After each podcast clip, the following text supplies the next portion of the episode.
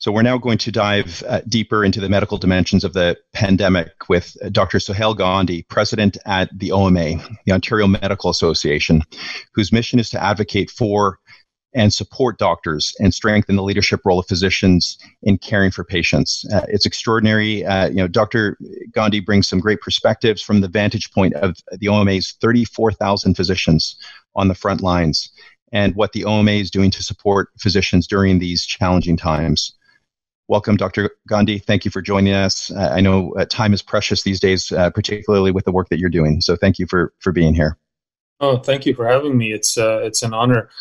Um, you know, I was reflecting on what I was going to say at this talk because obviously I'm a physician. I'm not a business person or an investor, although I like investors. I hope they treat me well.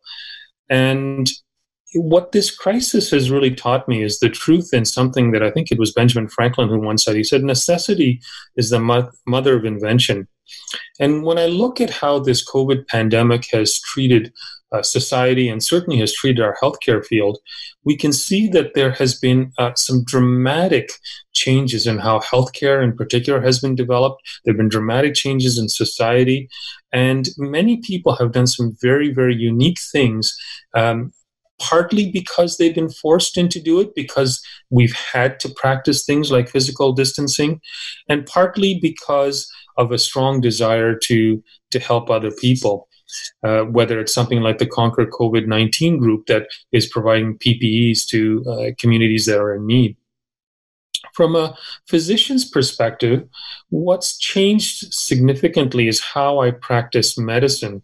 Uh, right now, with physical distancing, my delivery of virtual care to my patients has has increased dramatically, and you know probably about eighty percent of all visits I do now are either phone visits or video visits.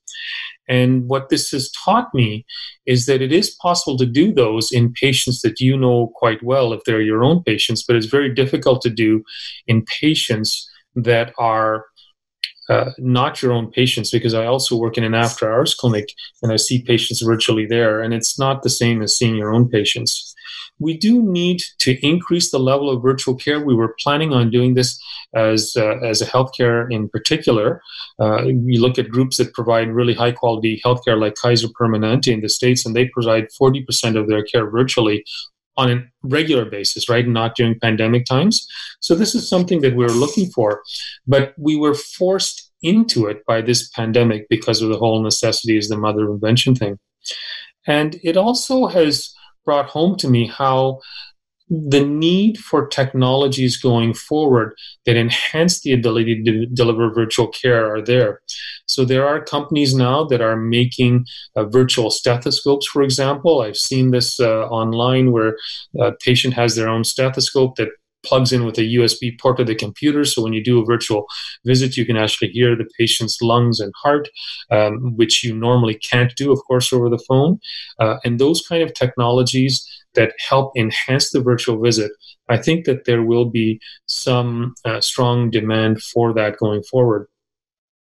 From the broader health system perspective, at the OMA, it forced us to take a good hard look at how do we ensure that there are physicians available for areas that are in need. And so we did something that we would never have done uh, in the past, and that is we partnered with a company called BookJane.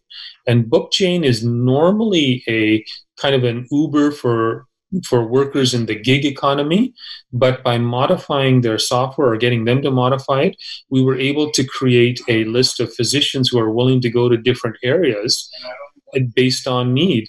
So um, if there was a hospital that signed up as a user, and we've got, I think, about 85 or 90 hospitals now on the service, they can actually plug in what their needs are and get a list of physicians who are willing to come in during various shifts, uh, which is something that we never would have done we've talked a lot about PPEs, and of course, now the exploration that we're looking at is 3D printing of PPEs because we know 3D printers are out there, and we're exploring companies that will do uh, 3D N95 masks in particular. Those are probably the hardest things to print because they have a special filter on them, and the filter is very, very fine, and the the the degree of separation is in the microns, like it's very tiny. So those filters are very hard to make.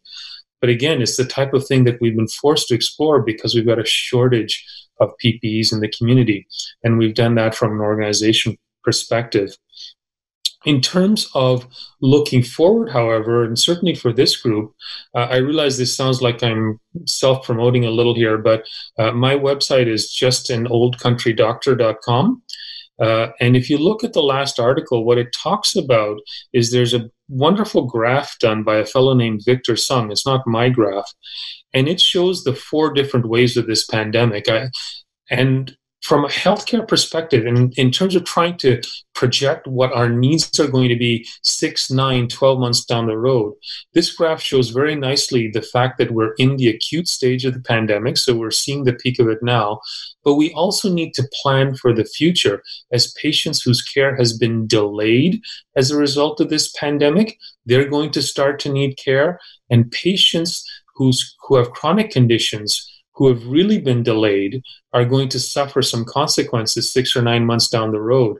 And the need for technologies that can help them and enhance their lives now while in their stage is certainly quite acute. This uh, has made the OMA partner with uh, MyChart. Uh, MyChart is a uh, patient portal that's run out of Sunnybrook Hospital. It's the largest patient portal in Canada right now, and it is. And this innovation has been driven uh, more strongly in the past few weeks because of this. Because now what it allows patients to do is have some more control over their health. Uh, patients who have chronic medical illnesses can log on and they can see their own values and they can message their doctors. And if the OMA can partner with them, as we we have, to enhance that portal so that people whose care is delayed can still get some medical advice and message back and forth and have control over it, that will be a wonderful thing going in the future. So, from the point of view of investing, I, I think it's important to recognize that yes, we're already in this acute phase, and certainly people are looking for things like new ways of testing uh, for COVID 19 and new ways of developing masks and new ways of developing PPs, all of which is good. But keep in mind that it takes time to develop these technologies. And so to develop, so, so to look at what will be successful in a healthcare field, you have to look at what's going to happen six to nine to 12 months down the road.